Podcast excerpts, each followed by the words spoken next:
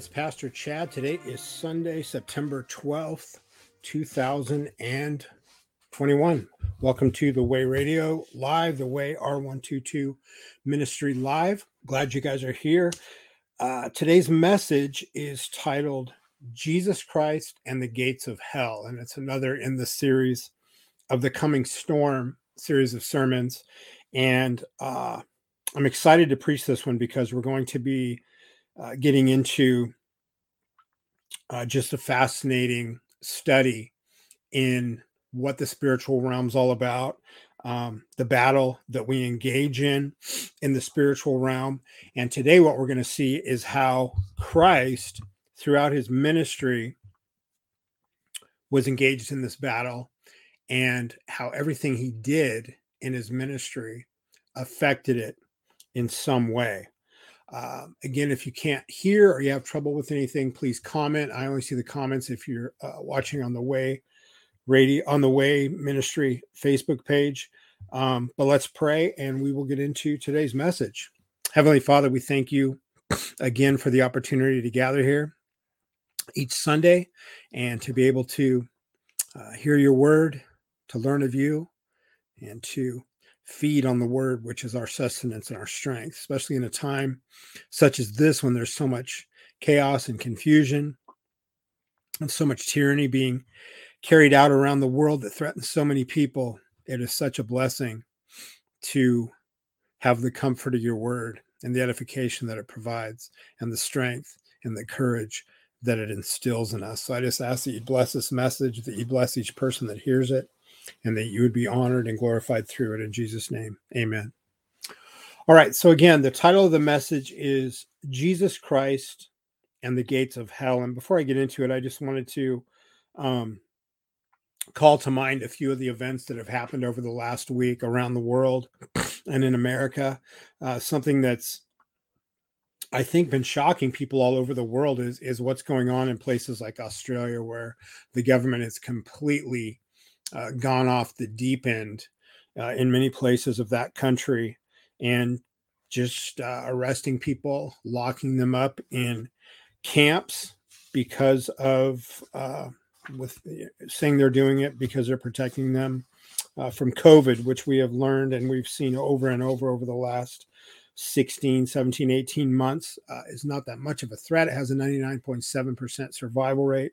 If it would have been handled correctly and intelligently and logically and scientifically from the beginning, this would have all been behind us. But it's become clear to anybody that's paying attention and thinking that there is a very sinister and evil agenda behind it. And then last week, uh, Biden came out and, uh, you know, tried to place mandates on every country in America with uh, 100 employees or more, stating that uh, those companies must uh, either force those people, their employees, to get vaccinated or have them tested every week, which uh, is completely illegal, completely unconstitutional, and uh, it's really idiotic. Uh, there's no way you're going to get every company with with 100 employees or more across the country to deal with just the, the logistics alone of testing people, verifying that they're vaccinated. Companies aren't in the business to do that. Companies are in business uh, to to make money and to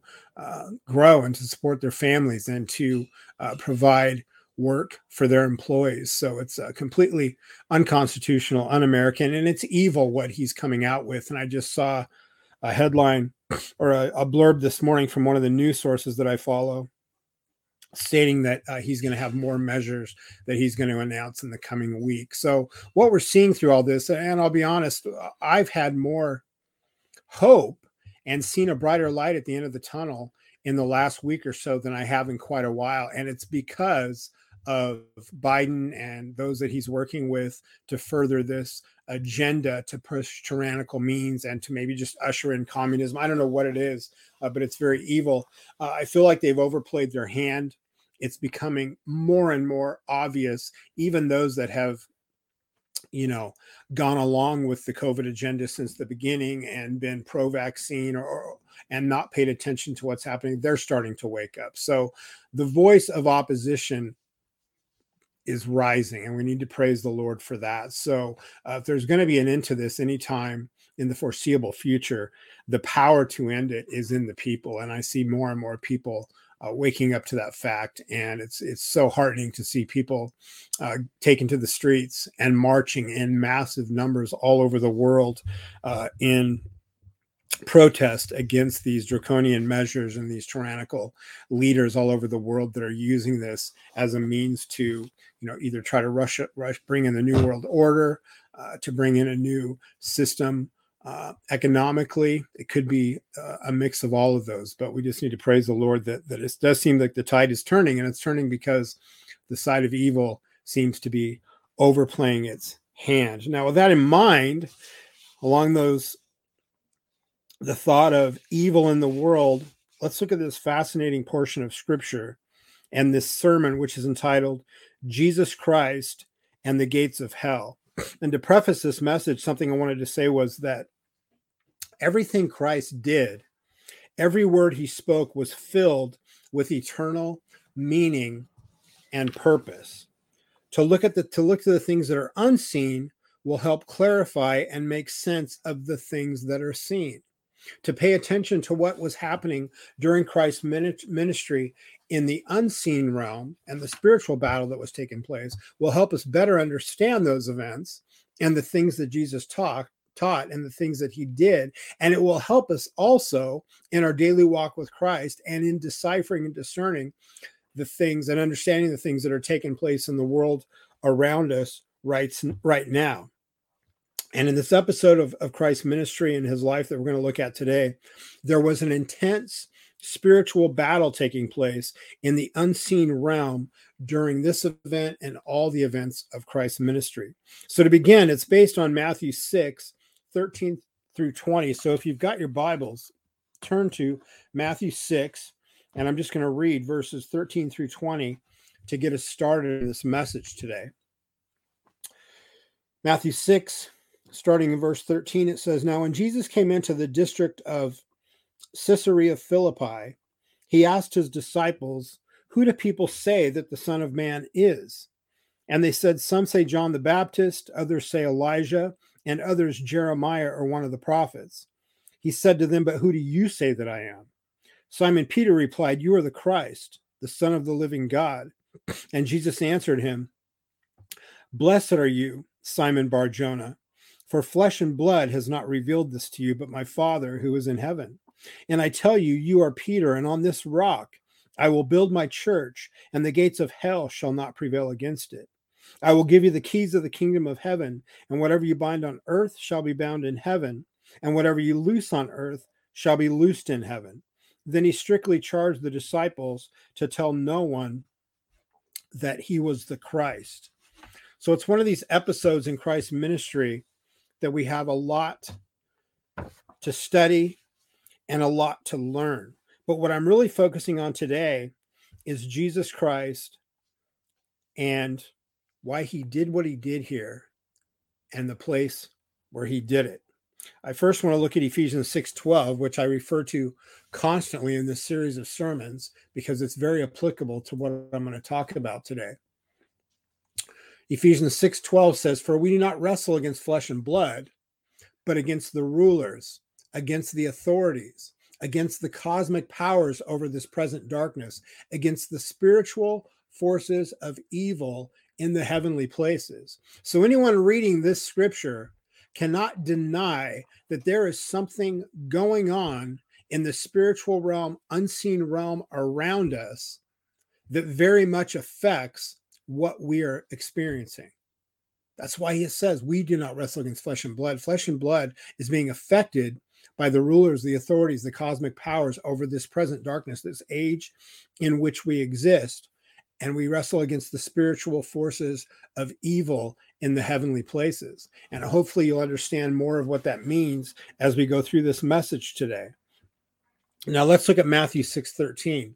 Now when Jesus came into the district of Caesarea Philippi, he asked his disciples, "Who do people say that the Son of Man is?"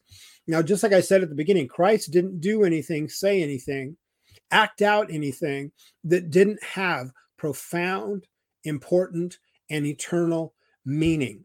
And then why did Matthew be sure to include now when Jesus came into the district of Caesarea Philippi. Why is that important? Why is it important that this event took place in the district of Caesarea Philippi? What does that signify? What was the importance of it taking place in that place? Now, what I want you to understand, first of all, is Caesarea Philippi was a mostly pagan city located close to Mount Hermon. It's about 25, 25 miles north of Galilee. And throughout history, uh, this area was known for the worship of Baal, the Greek god Pan, and the Roman Emperor Augustus, which they believed was a reincarnation of an ancient god.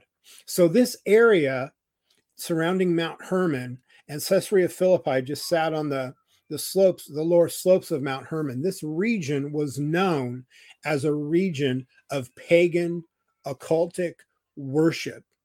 I guess you could say it was known as being a very evil place down through history. And we'll learn more and more of why that is as we go forward. Now, first thing I want to do is show you a picture of Mount Hermon as it looks right now. And I'm sure it looked the same back then. So this is a photo of Mount Hermon. I'm not sure which direction this is looking at it. This could be from the area where Caesarea Philippi was located, but based on other maps that I've seen, I think that would be more to the right um, of this photo that we have on the screen. So that's a photo of Mount Hermon right now. And then the other thing I want you to look at is where Mount Hermon lies on the map in reference to Caesarea Philippi. So if you look on this screen here, and I'll make this larger for you. Here we go. In fact, I'll fill the screen with it. If you look up here, you see Mount Hermon. They've got snow on the top of it colored in here. And then Caesarea Philippi is right here. So it's just on the slopes of Mount Hermon here. Or, or uh, yeah, the slopes of Mount Hermon is where we see Caesarea Philippi. So this is where this event that we're studying in the life of Christ takes place, very close to Mount Hermon.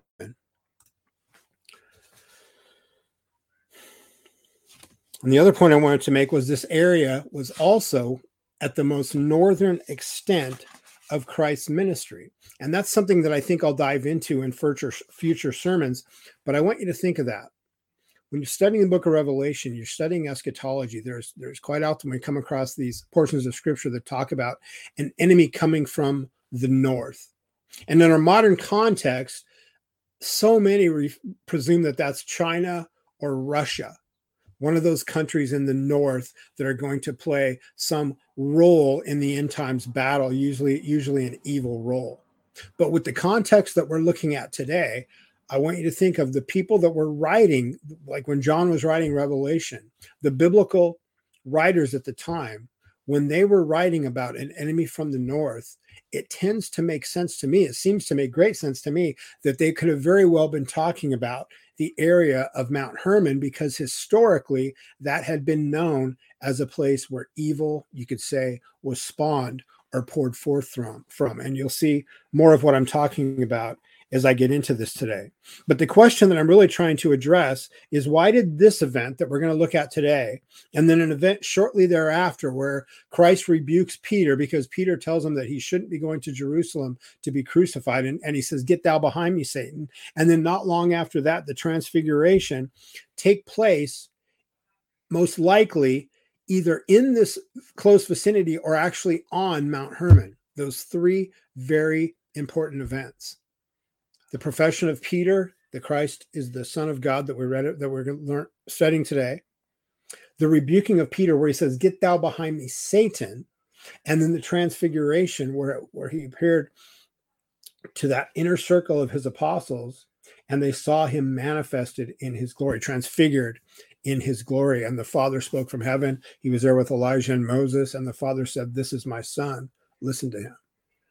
Why did they happen in the area in which it is believed they happened, which was probably either on or near Mount Hermon.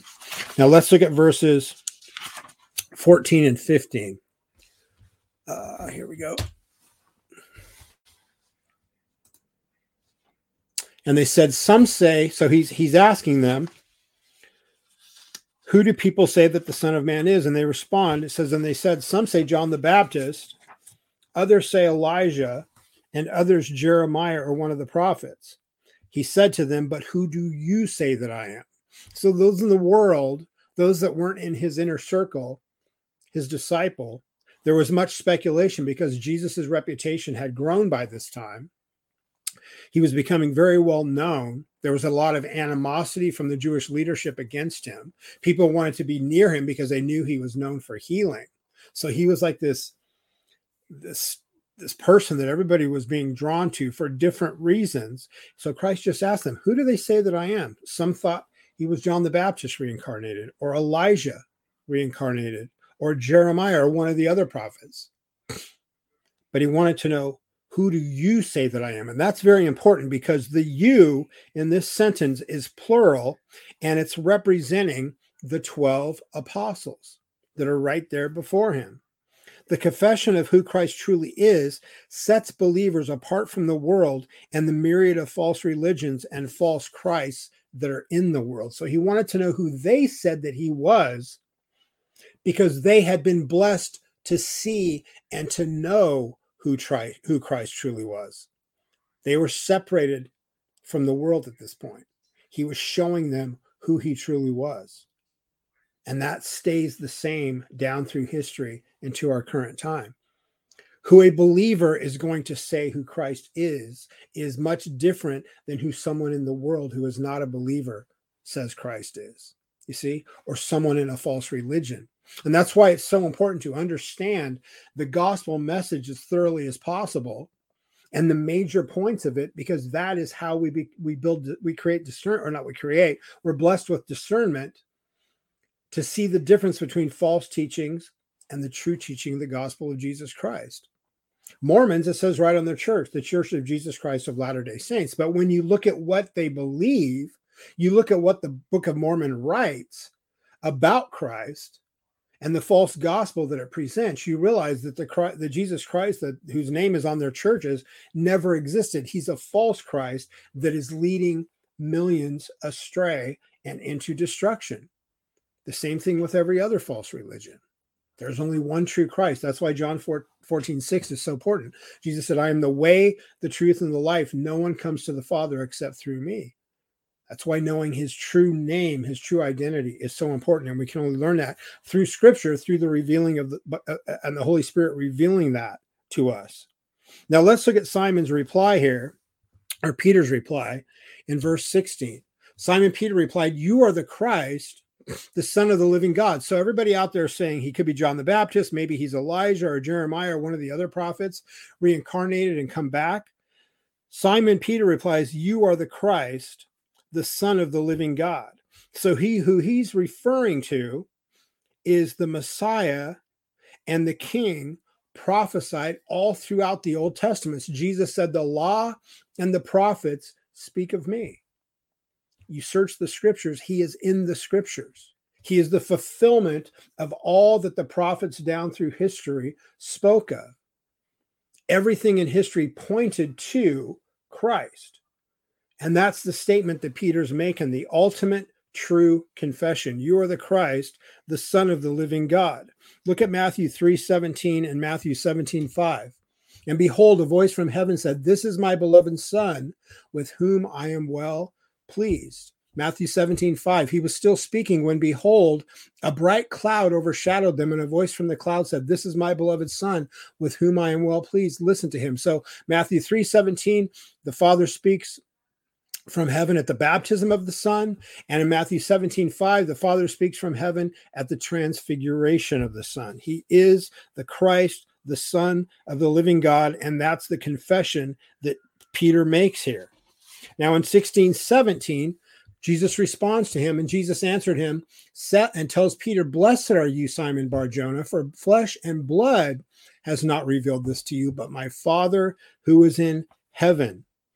As only Christ the Son can reveal the Father, so also the Father reveals the Son to those whom he has chosen. Matthew 11, 27 says, All things have been handed over to me by my Father, and no one knows the Son except the Father, and no one knows the Father except the Son, and anyone to whom the Son chooses to reveal him. So the point that Jesus is making to Peter is in his flesh, naturally born, Without the regenerating power of the Holy Spirit, he nor any other human being can know who the Son is because the Son is only revealed by the power of the Holy Spirit. Those whom God chose before the foundation of the world, the ones that Christ came to save.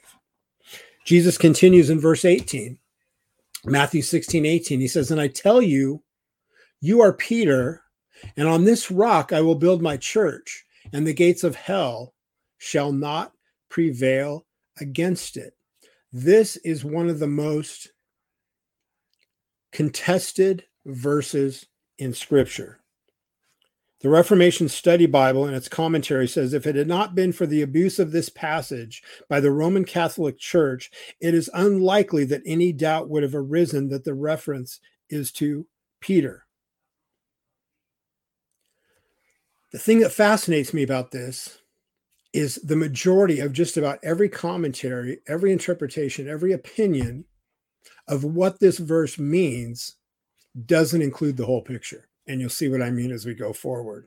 There's common interpretations of what is meant here. When Jesus, when Peter, when Jesus says, And I tell you, you are Peter, and on this rock I will build my church, and the gates of hell shall not prevail against it. Common interpretations look at the name Peter, or in Greek, Petros, which means rock. Petra also means rock. So there's a play on words here. And this is where much of the confusion came in. Roman Catholics look at this as Christ was referring to Peter as the rock upon which he would build his church. But let's look at these different interpretations, and then you'll see why what I'm going to talk about today, I think, puts a foundation under the correct ones. First, Peter, having Christ the Messiah revealed to him by the Father, represents all of the apostles. Peter's confession is the rock upon which the church is built. I would agree with both of those. Peter, having Christ the Messiah revealed to him by the, Father, represents all of the apostles. The apostles are a type of rock or foundation that the church is built on. Peter's confession is the rock upon which the church is built. Peter and the other 11 apostles are the foundation because they receive and relay new covenant revelation. So, the reason you can refer to them from the foundation is because Christ commissioned them, first of all, with that message of the gospel that would start the church. So, they could be looked at very clearly as the foundation. Now, let's look at some verses that help back up that statement. Ephesians 2 20 through 21 built on the foundation of the apostles and prophets, Christ Jesus himself being the cornerstone, in whom the whole structure being joined together grows into a holy temple in the Lord. So, where he says, built on the foundation of the apostles and prophets, he's talking about the 12 apostles, and when he's talking about prophets, he's talking about the messianic prophets all down through history up until John the Baptist, because the law and the prophets were until John. Now, again, to pick on Mormonism again, I remember a person I knew that came out of Mormonism showed me a, book, a Bible that he'd gotten a, a new King, a King James version that the Mormons had changed. And in theirs, it said built on the foundation of apostles and prophets. Now, why would they do that? Because where it says built on the foundation of the apostles and prophets it's referring it's pointing to those 12 apostles and the prophets. If you take out the it leaves apostles and prophets open ended meaning there could still be apostles and there could be prophets which there are not. There were 12 apostles specially commissioned by by the lord and there were the prophets that were messianic in nature leading up to the time of John the Baptist. And that's why I said the law and the prophets were until John. Every word of scripture is important. If you say built on the foundation of apostles and prophets, you leave it wide open. People could use that to justify being a modern age prophet. Joseph Smith tried to do that to start the Mormon, church. He was a false prophet. But if they put the in front of it, he's negated because it's referring to the, the prophets up until John. So you see the importance of proper interpretation and understanding of scripture. But we continue Ephesians 3 5, which was not made known to the sons of men in other generations, as it has now been revealed to his holy apostles and prophets by the Spirit. in Revelation 21 14. And the wall of the city had 12 foundations, and of them were the 12 names of the 12 apostles of the Lamb. So I believe that you could very much say that one way to view the rock that the church is built on, the rock foundation would be the apostles, the 12 apostles. I think scripture attests to that. Another way to look at it is to say that all believers are living stones or rocks. And we see that in 1 Peter 2 4 through 8. As you come to him, a living stone rejected by men, but in the sight of God, chosen and precious. You yourselves, like living stones, are being built up as a spiritual house to be a holy priesthood to offer spiritual sacrifices acceptable to God through Jesus Christ. For it stands in Scripture Behold, I am laying st- in Zion a stone, a cornerstone chosen and precious, and whoever believes in him will not be put to shame. So the honor is for you who believe, but for those who do not believe, the stone that the builders rejected has become the cornerstone and a stone of stumbling and a rock of offense. They stumble because they disobey the word as they were destined to do. So in this verse, we see Christ being referred to as a stone and a rock. And we see believers being referred to as living stones, being built up as a spiritual house. So I believe that all believers can be considered living stones, living rocks upon which the church is built as well. So I think what you're starting to see is there's multiple ways to see this that all basically make the same point because believers are what? The body of Christ. So you're still referring to that same rock. Christ is the rock. Look at 1 Corinthians 10 4. And all drank the same spiritual drink, for they drank from the spiritual rock that followed them, and the rock was Christ. He's talking about the Exodus. They were following Christ thousands of years before his incarnation. And also again in 1 Peter 2 4 8 from above that I referred to. The same point. so we see these different interpretations of rock. And I'll get into what the, the Roman Catholics, how they've corrupted this a little bit further on. I believe all of the interpretations that I've just looked at are confirmed biblically. But the one I really wanted to focus on today, and the reason I'm excited to really start getting into these kind of topics is because I believe they help us understand so much more clearly what's going on in the world. And the sad thing is, these are things that have been neglected or just forgotten or never even talked about by so much of the church for years. Something that is almost never considered in the modern church, but would have been very familiar. Now, this is very important. What I'm going to talk about would have been very familiar to Jews during the time of Christ is the context of the cosmic geography of the locations of these events in Jesus's life.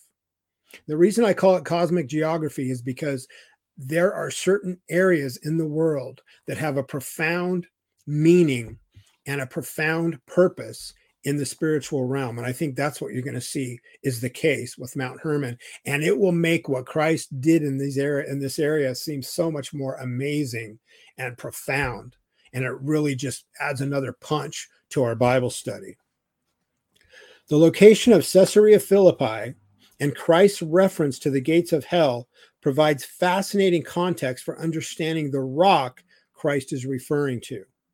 So think of that. He said, This is the rock upon which I will build my church, and the gates of hell will not prevail against it. We just saw that in verse 18. So I'm going to repeat my last sentence. The location of Caesarea Philippi and Christ's reference to the gates of hell provides fascinating context for understanding the rock Christ is referring to.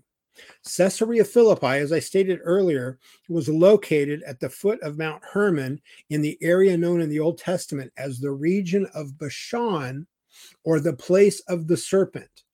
So you could look at it synonymously. Mount Hermon is considered the region of Bashan, or it's in the region of Bashan, and the region of Bashan was known in those times as the place of the serpent. So Bashan can be interpreted as serpent. Now, the serpent, or in ancient Hebrew, the word Nakash, from the Garden of Eden, became Lord of the dead after rebelling against God in Eden. So if you look at the original Hebrew, where it talks about the serpent coming and tempting Eve, he's known as Nakash. I think it's either the deceiver, deceiver or accuser.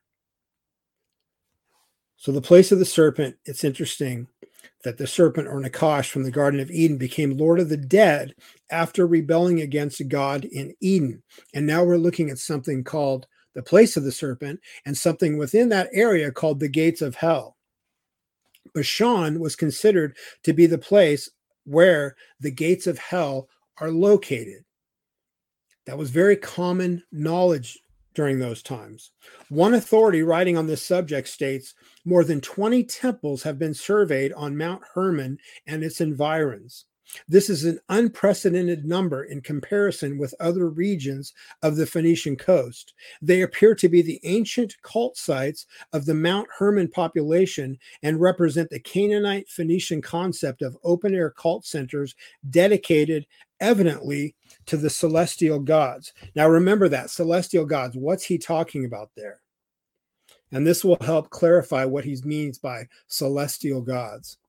The extra biblical but very important book of First Enoch, that's quoted in the Bible in Second Peter and Jude, states that Mount Hermon was the place where the sons of God from Genesis 6 descended to earth to cohabit with human women, which ended up bringing about the Nephilim.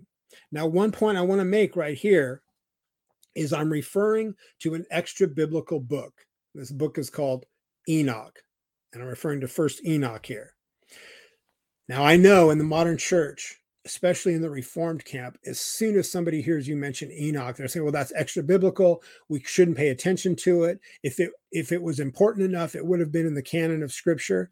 I'm not referring to it as a biblical book. Enoch, I believe, is very, very important because it helps us understand the mindset, the spiritual viewpoint, the perspective, and the context in, with, in which the writers at this time were looking at the world, were understanding the world, and were viewing the Messiah. So, first Enoch, if you study it very well, helps us get a better understanding of what the writers of Scripture were thinking how they were looking at the world because it's very different than the way we're looking at it. And remember, a few weeks ago, I said one of the biggest problems we have in the modern church is years and generations of denominationalism and humanism and viewpoints and presuppositions being placed on us that are so hard to escape from.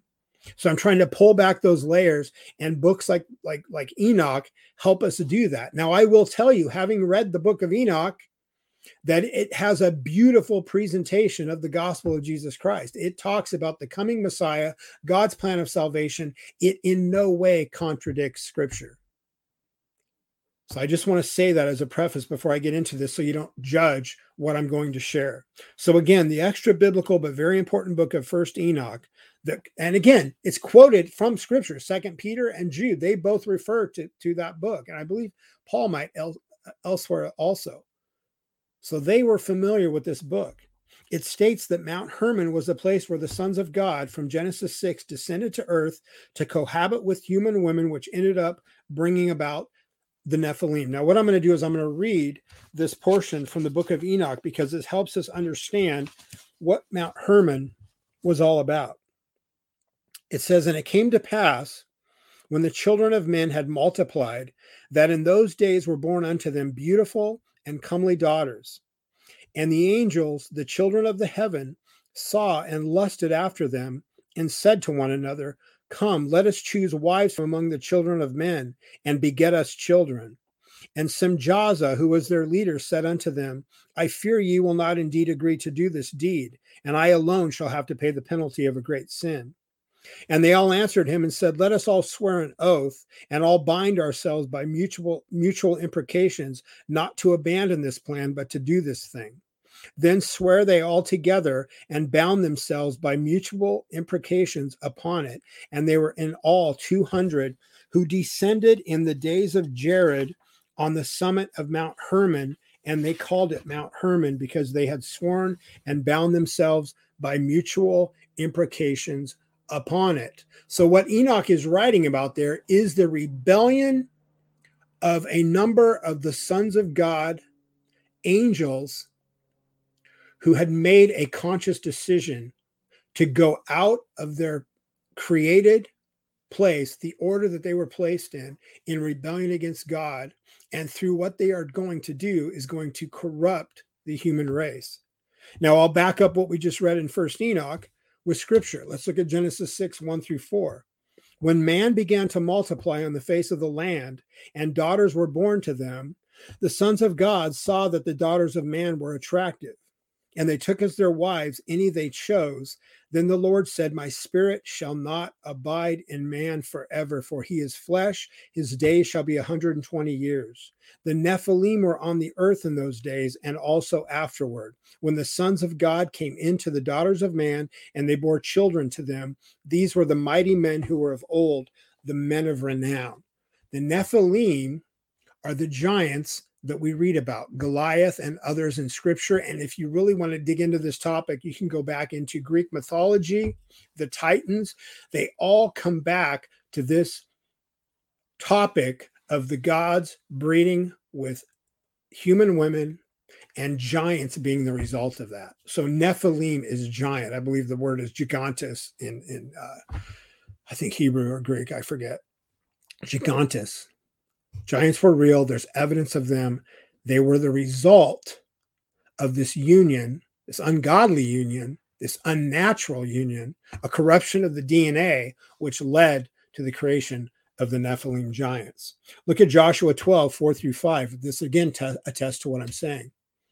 And Og, king of Bashan, one of the remnant of the Rephaim, we could pretty much synonymous with Nephilim, who lived at Ashtaroth and at Edrei Notice this, and ruled over Mount Hermon and Salecah and all Bashan to the boundary of the Geshurites and the Maacathites, and over half of Gilead to the boundary of Sihon, king of Heshbon. So it's saying that Og, king of Bashan, was a remnant of the Rephaim. He was a half breed, half fallen angel, half human. Og was. So the Bible talks about this in various places. And the reason I love this so much is it's it really helps you get a better picture again of what's going on that we're so unaware of. One thing that really struck me as I was, and I, have been studying this now. I just, I'm in the middle of finishing up, I think, the fifth or sixth book that I've been going through over the last couple of months. Um, I'll send out a shout out to my sister. She was kind enough to buy me this collection of book, this, books that I needed to really start studying these topics six or seven months ago. And I've just been uh, just basically living in them every morning. Um, it's something I've been interested in for years, but I've really just wanted to get into it because it does help your understanding. One thing I want you to look at as we envision this spiritual battle that's taking place, and especially the intensity of it that was taking place when Christ was was was incarnate, when he was walking on the earth, the battle that he was engaged in. Look at this psalm, Psalm 22, 11 through 14, with what I just talked about. This is a psalm, a prophecy basically of the suffering of the Messiah from the Psalms. Be not far from me, for trouble is near, and there is none to help. Many bulls encompass me, strong bulls of Bashan surround me. They open wide their mouths at me like a ravening and roaring lion. I am poured out like water, and all my bones are out of joint. My heart is like wax, it is melted within my breast. So, I, what I want you to think about here, whenever I read that scripture, what I remember is the three hours of darkness that came across the earth in the middle of the day when Christ was, was on the cross suffering. And in that darkness, Christ has the forces of evil just hounding him. He says, The strong bulls of Bashan surround me. Now, I think anybody that reads that would have to, to agree that if you don't understand what Bashan means and refers to and symbolizes, it's going to be hard to figure out what he's talking about there. You might just think, well, maybe he's maybe there's there's there's big bulls that they keep in Bashan. No, I believe he's talking about those evil forces in that area, Satan's soldiers, basically, that were going after Christ while he was suffering on the cross. And that's why, it's one of the reasons why there was that three hours of darkness. So you're starting to see a little bit more of what I'm talking about, getting a little better idea of that spiritual warfare that really is, and I'm telling you from experience, the more you dive into this, the more the gospel, more power it gets, and the more clearly you can understand, excuse me, what's going on in the world because you understand the battle better and you understand uh, our enemy better. Now, I want to backtrack a little bit to an earlier sermon when I, that sermon that I preached a few months ago called The Invisible Realm, where I spoke about God's judgment on the rebellious angels. So we've heard about the angels that have made a conscious decision to rebel against God, come down to earth, mate with human women, corrupting the human genome in the process, creating these horrific giant Nephilim half breed offspring, completely corrupting God's plan of creation. Now, with that in mind, look at Deuteronomy 32 8 through 9. When the Most High gave to the nations their inheritance, when he divided mankind, he fixed the borders of the peoples according to the number of the sons of God, but the Lord's portion is his people, Jake, people, Jacob, his allotted heritage. So again, like I've spoke about before, what we have to understand is God has a council and there is a hierarchy of command in the heavenly realm. God runs heaven much like the structure of an army. And these that were put in control or given positions of authority, the sons of God, went against God's commands, God's law, and God's natural creative order. That's why in Psalm 82, 1 through 8, it says, God has taken his place in the divine council. Again, I refer to as council. In the midst of the gods, notice a small g, he holds judgment. Now, this is God speaking to them. How long will you judge unjustly? They've been given responsibility and show partiality to the wicked. Selah. Give justice to the weak and the fatherless. Maintain the right of the afflicted and the destitute. Rescue the weak and the needy. Deliver them from the hand of the wicked. They have neither knowledge nor understanding. They walk about in darkness all the foundations of the earth are shaken. This is how destructive their actions were. I said, You are gods, sons of the Most High, all of you. And this is their sentence. Nevertheless, like men you shall die and fall like any prince. Arise, O God, judge the earth, for you shall inherit the nations. He inherits the nations through Jesus Christ, the victor, so, this is the sentence that was pronounced on these rebellious sons of God and their offspring, the Nephilim, the giants. Now, something that's interesting, I want you to look at a photo. I showed you a photo of Mount Hermon, what it looks like. And I want you to look at what it looks like now on the very top. This is the peak of Mount Hermon, or one of the peaks. On the top of Mount Hermon is a UN base. Now, the UN, I've heard, justifies their being there, saying, well, because we have a base there, it helps us keep peace, you know, in these countries. We know what goes on in the Middle East, and it gives us a, a, vantage point to help keep peace in all these countries where there's always all this tension. But isn't it interesting that as you study this area, the area of Bashan, the place of the serpent, Mount Hermon, where these angels defected from their rightful place, their created order, and came down to corrupt the earth. Isn't it fascinating that probably, I would say, one of the most evil organizations in the history of the world has a base at that same exact location? Because if you study the UN, they are a front for everything that we're trying to deal with today the New World Order, a one world currency, everything the UN is is a very evil organization, and isn't it interesting that they have a base on Mount Hermon? Just amazing.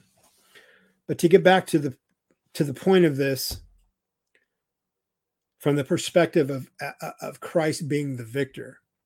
So knowing now all that you know about Mount Hermon, Bashan, the place of the serpent, and I'm believe me, I'm going to delve into this deeper and deeper in the coming weeks and months. There's so much that I've written down and been studying about this that I think I just want to share with you guys. I'm going to just go into this into, into minute detail if the Lord allows, if it's God's will. And I'm just excited to do it. But regarding this instance today where Peter confesses Christ as the Son of God, Peter confessed Jesus to be the Christ, the Son of the living God, at the epicenter of the evil of this world at the gates of hell, the gateway to the realm of the dead in Old Testament times. Now, with that being said, think about this, and this will give you a lot of energy and a lot of courage for what we're dealing with today. Gates are meant to be a defense. Jesus Christ was proclaiming to the forces of darkness that the gates of their fortress would not stand. Evil thought it had won at Calvary, but Christ's crucifixion and resurrection was his eternal victory and the eternal defeat of those in rebellion against God.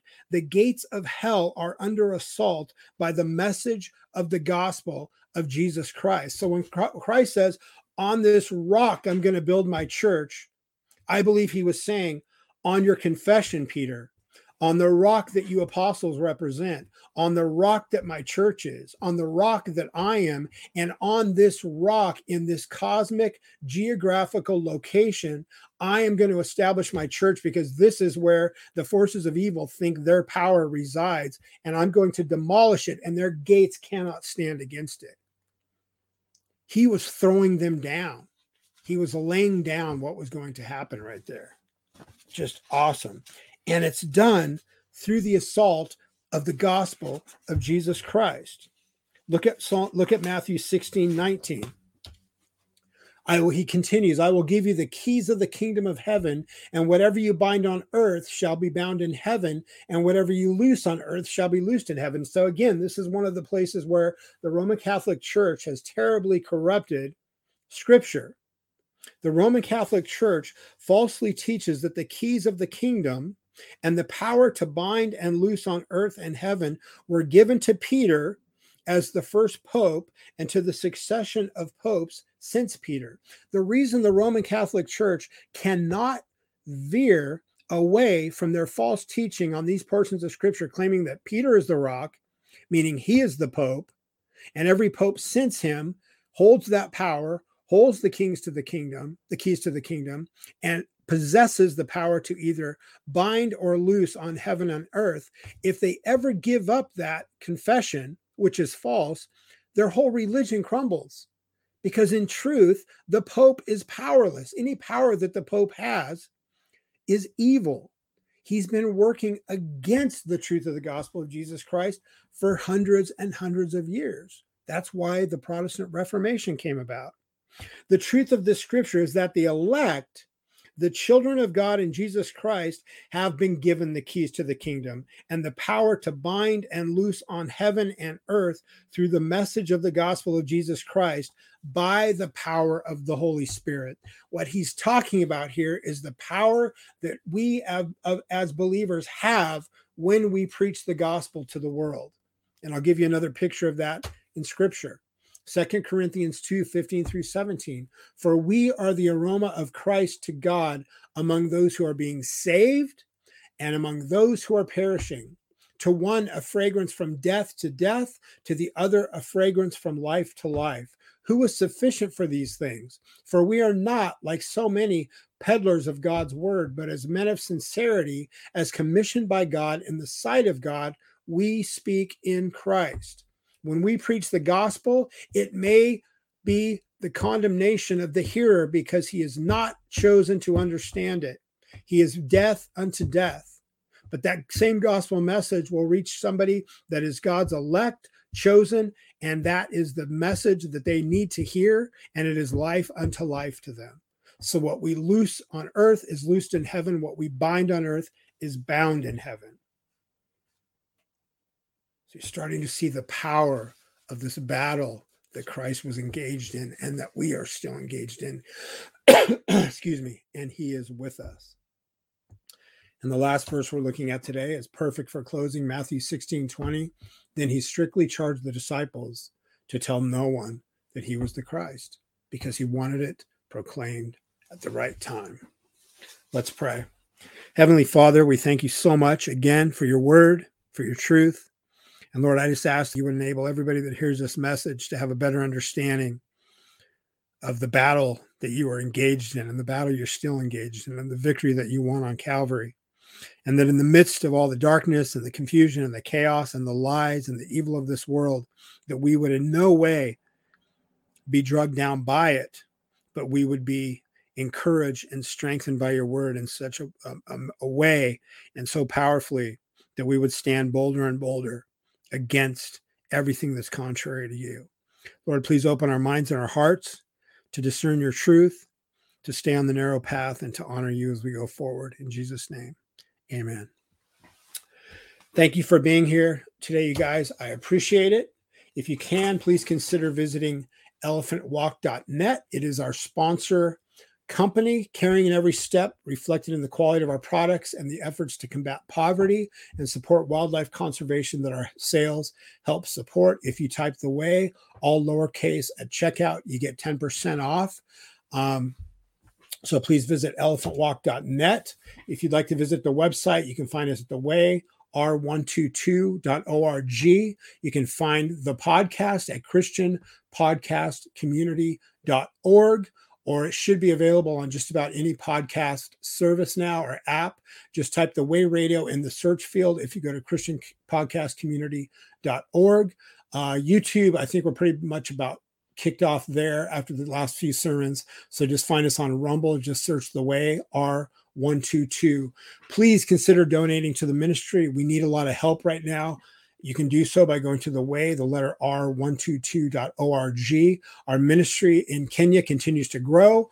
I am really hoping to begin planning my next trip as soon as possible. And we've got a lot of new opportunities that have opened up there in just the last week or so. And as those come to fruition, I will share them with you guys. Uh, but please consider helping us. Uh, we need as many people as we can to partner with us uh, so we can just move forward in the cause of the gospel. All right. Thank you so much. We'll be back here next week, same time, same place. God bless you guys. Bye bye.